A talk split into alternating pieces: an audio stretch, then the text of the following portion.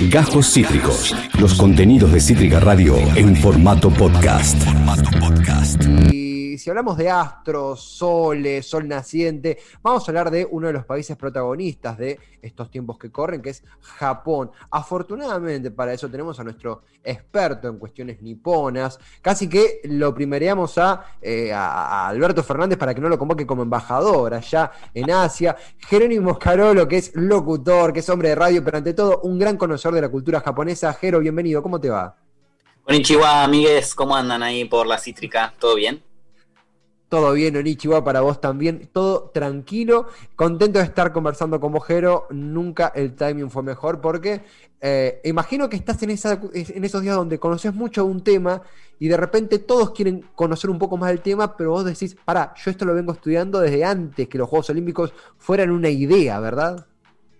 Claro, sí, yo empecé con el estudio profundo, profundo de Japón el año pasado, cuando ya más o menos se sabía que los Juegos Olímpicos se posponían para este. Igual, siendo Japón una, una cultura tan ancestral, tan milenaria, es, es, mucho lo que tienen realmente como para, para ofrecer y, y, el tema de conocimiento no se termina nunca. De hecho, el otro día, eh, cuando estaba viendo la apertura de los Juegos y vi sí. la exhibición de, de danza butó y después hubo un teatro no, me parece, como que son de las ramas que menos conozco, pero que de todas maneras me resulta muy interesante y seguramente las estemos mencionando ahora mismo eh, en esta columna. Claro, yo, yo realmente, Jero, lo, lo, que a mí me sucede en estos espacios es que yo eh, charlamos para aprender. Hemos tenido eh, chances de, de, compartir, coincidir en aire en otras ocasiones y también hemos tenido la posibilidad de, bah, no hablar, sino yo escucharte hablar de, eh, de, de Japón. Y en este sentido, eh, cuando medio craneamos la, eh, este encuentro, uh-huh. cuesta mucho filtrar, cuesta mucho recortar porque puede decir, no sé, vamos a hablar de, tiene un ejemplo súper genérico, anime japonés, y si bien es característico, sí. pero sigue siendo un 0,1% de toda la cultura japonesa, ¿no? Claro, tal cual, y aparte que tenés eh, infinito material, porque por ejemplo, ese tema que vos señalaste, más o menos hay de la década del 60 hasta el presente que se siguen haciendo cosas. Eh, eh, yo creo que tiene que ver con eso, con al ser un país que durante tiempo, mucho tiempo estuvo aislado en sí mismo, eh, a las fronteras del mundo exterior, y que además, bueno, tienen como esta cultura realmente milenaria, eh, milenaria en el sentido también de interrumpida. Durante mucho tiempo ellos fueron lo, los fomentadores, obviamente, recibiendo influencia, obviamente, de China principalmente. Eh, el otro día me compré un libro en Parque Rivadavia que en la contratapa hace como hace una investigación sobre China y Japón y en la contratapa dice Japón es para China lo que Roma fue para Grecia. Viste que culturalmente eh, los romanos tomaron un montón de cosas de, la cultura griega, sobre todo de la mitología, y le pusieron sus propios nombres. Lo mismo que yo con el mito de Heracles, que los romanos le decían Hércules y en Grecia era Heracles. Y esto es lo mismo. Y Japón tiene eso, que durante muchos años, si bien recibió la influencia de China, tiene como una especie de cultura ininterrumpida, yo creo, por ejemplo, nosotros en Argentina nuestro corte histórico lo hacemos a partir de 1810. Claro. No tenemos tanto en cuenta antes lo que era el virreinato del Río de la Plata, que eso también influye en nuestra historia. Y bueno, claro. Japón tiene como ese ladito como más, eh, más autóctono que el corte lo hacen muchísimo antes, cuando empiezan a contar su propia historia.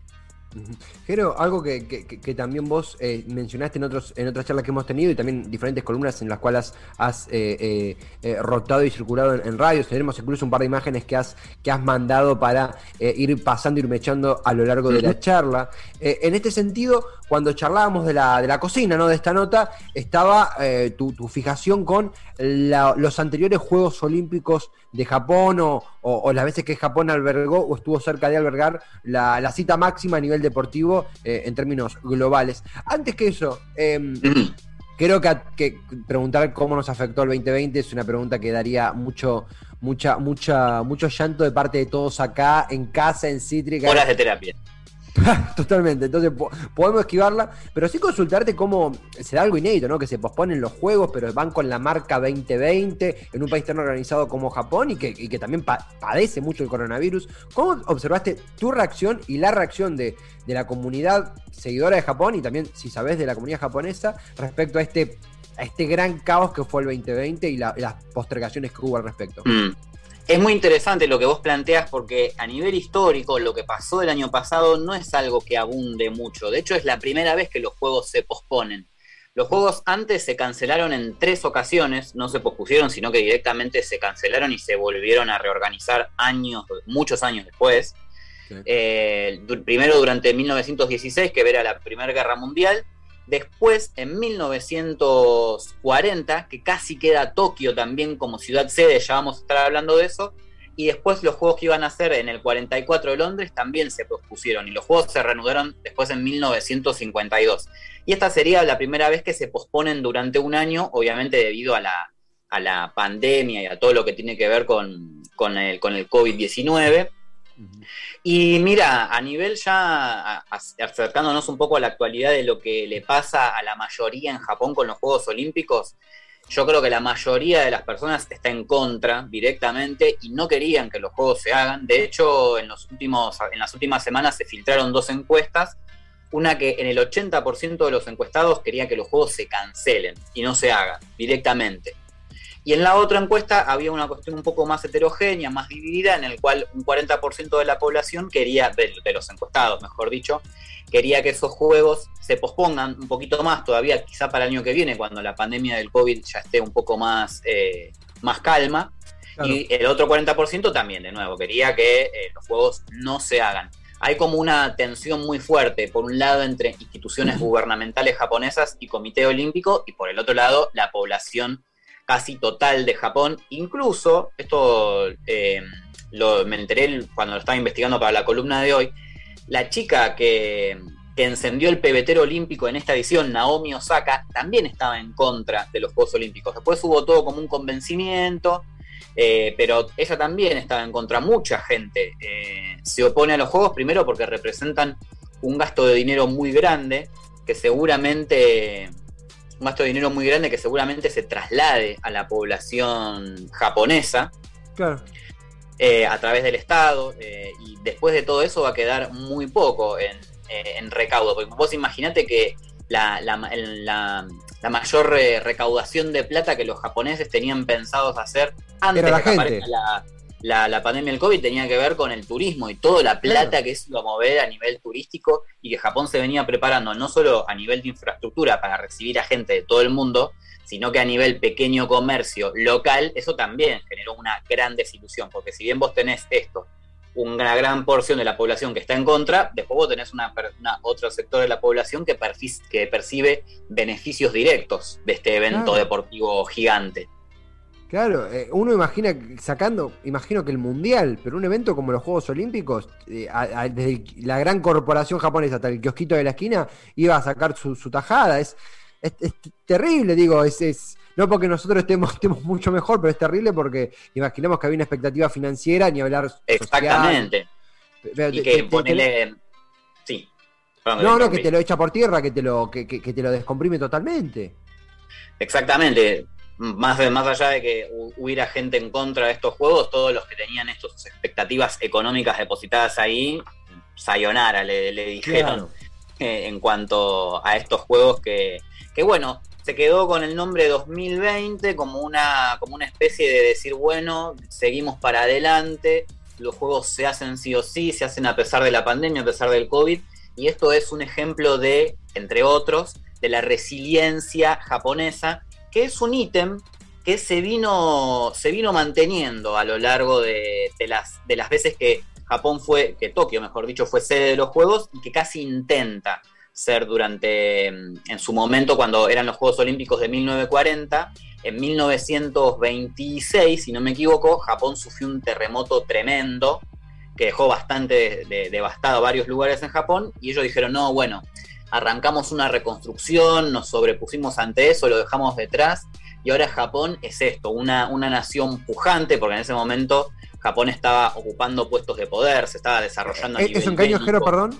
¿En qué año Esto estamos hablando, eh, Japón es elegido como, eh, Tokio es elegido como sede de los Juegos Olímpicos en 1936, eh, en los Juegos de, Berlín, digamos, que estaba los Juegos, la edición anterior. Ahí Japón se elige como sede de los Juegos. Y bueno, con toda esta filosofía atrás de la resiliencia, la reconstrucción, el, poder reciclarse, el poder renovarse, Y a la par, Japón estaba muy metido en el ámbito bélico, estaba en guerra, luego entró en guerra con China por segunda vez.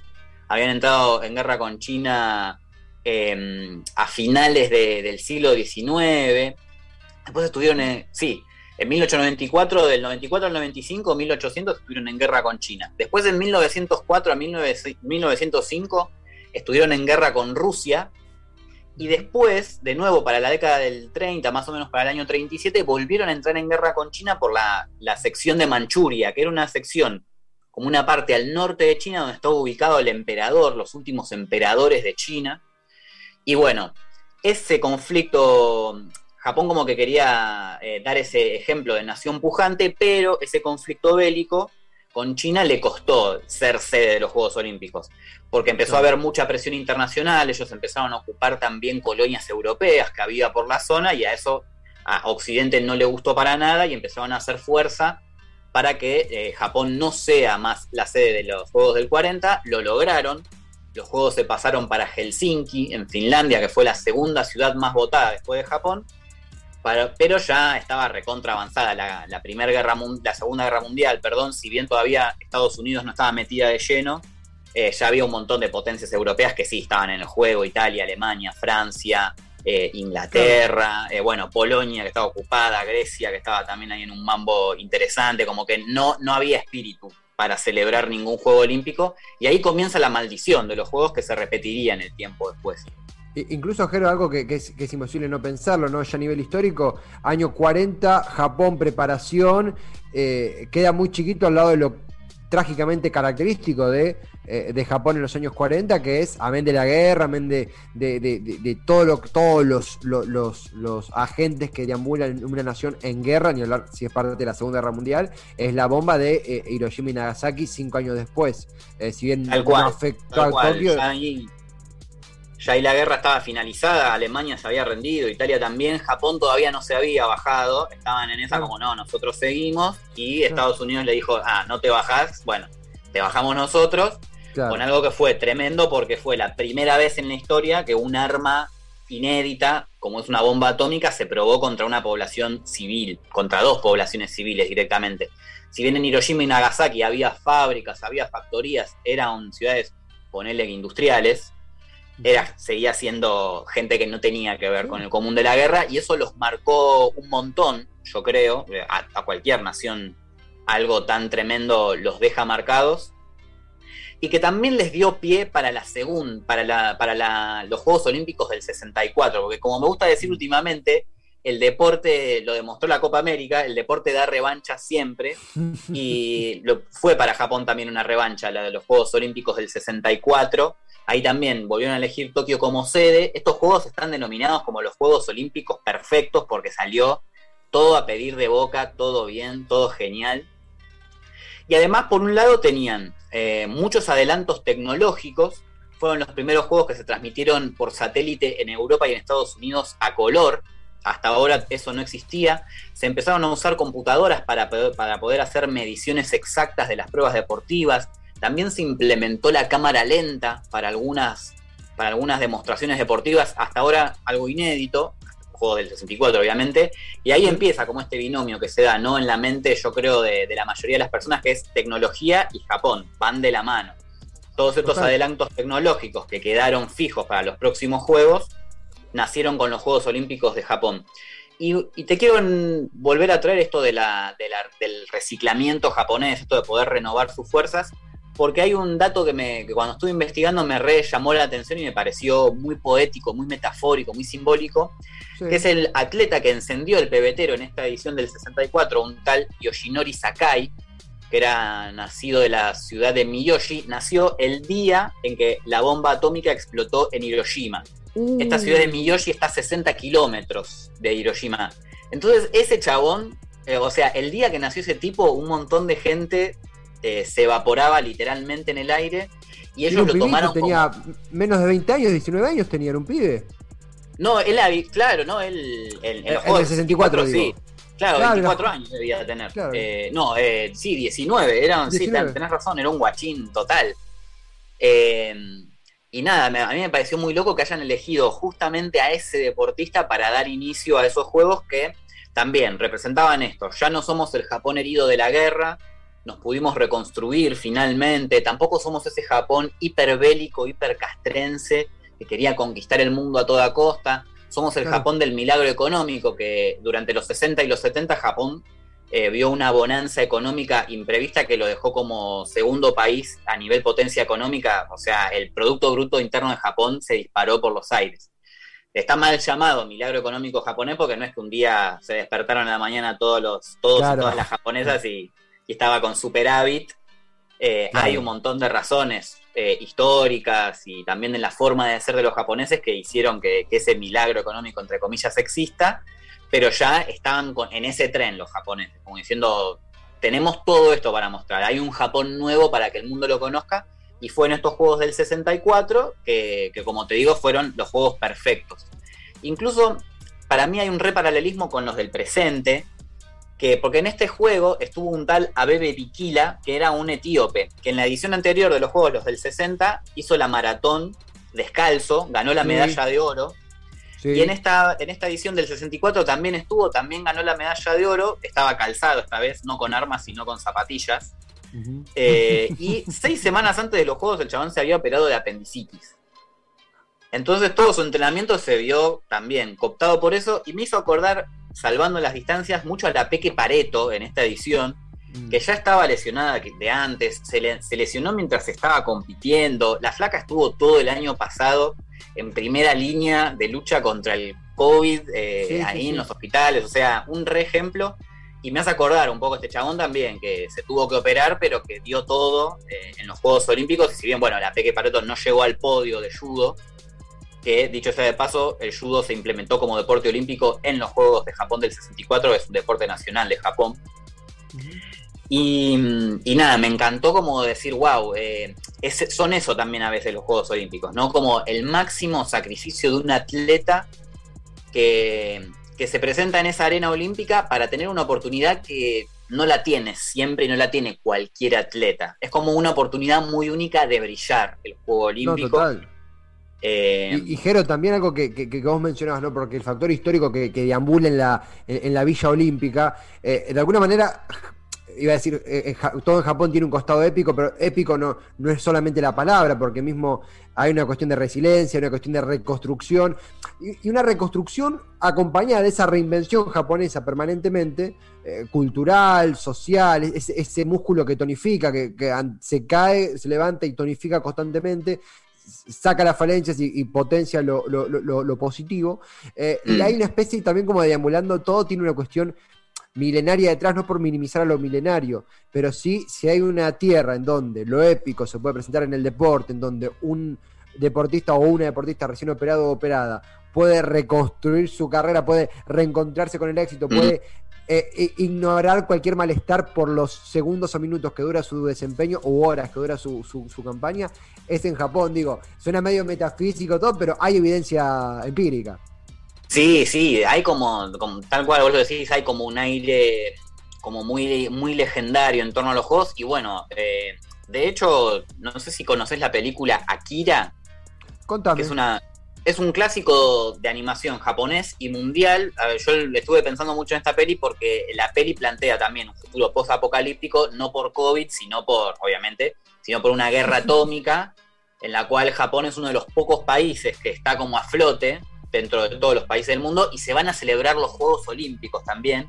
Y en el Estadio Olímpico hay como un todo laboratorio subterráneo eh, donde se está cocinando como la próxima el próximo, es difícil describirlo, pero el próximo superhombre, una cosa así, como el próximo poder infinito.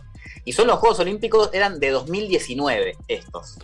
La película es de los 80 y planteaba unos Juegos Olímpicos en Tokio en 2019. Le pisieron por un añito, pero estuvieron ahí y encima todo el contexto apocalíptico de por medio, porque vos ahí tenías una sociedad como condicionada por la guerra atómica y en esta la sociedad está condicionada por la pandemia que, bueno, que hizo que esto, que los juegos se posterguen por primera vez en la historia de, por un año, al año siguiente.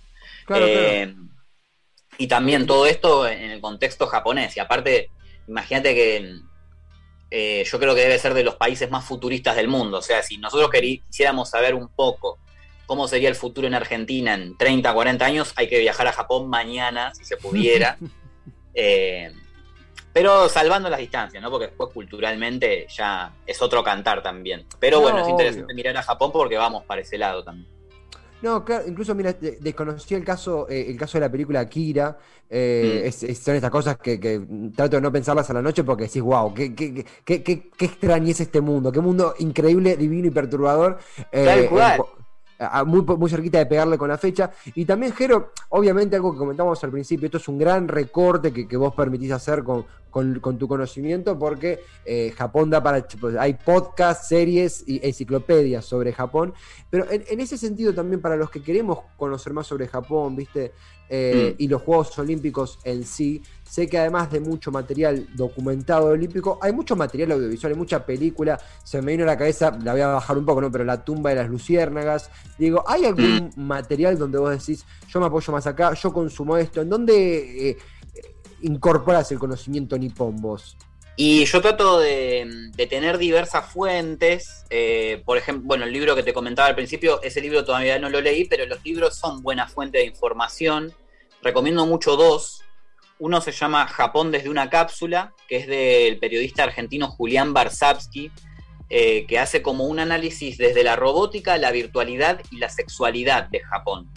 Y hace, da una interpretación milenaria de los fenómenos actuales de Japón, como que todos los problemas sociales que está enfrentando Japón en el día de hoy, todos los fenómenos culturales que se dan, tienen un basamento muy fuerte en el pasado. Entonces, se genera esta paradoja en la cual Japón de repente es de los países tecnológicamente más futuristas, pero todavía están muy arraigados en el pasado. Así que eso lo pueden buscar, Japón desde una cápsula de Julián Barsavsky, es muy recomendable, es muy claro él. Eh, si pueden buscar conversaciones de él en YouTube, son muy buenas. Eh, después hay un libro que me encanta, que se llama Gestualidad japonesa de Michitaro Tada, que es un, un pensador japonés que en ese libro se dedicó a analizar eh, esto, gestualidades del día a día de Japón y le, también les buscó el origen a todas, está buenísimo. Y después me gusta ver cada tanto cosas en YouTube. Yo sigo mucho a, un tal Kira Sensei, que es un español que está radicado en Japón, está casado con una japonesa, él es psicólogo, es políglota, enseña idiomas, enseña japonés, español, inglés y francés. Ya hace años que vive ahí, tiene sus hijas ahí, conoce mucho la sociedad japonesa y al ser español tiene una buena mirada occidental de la sociedad japonesa y tiene una cantidad infinita de videos en YouTube de lo que quieras, videos para reírte, para reflexionar, para aprender a hablar japonés, para aprender cómo es el, ambiente laboral, para aprender cómo son tus jefes, cómo es la búsqueda de pareja. Es infinito lo que generó el chabón y es muy buena fuente, la verdad, porque tiene una data muy precisa.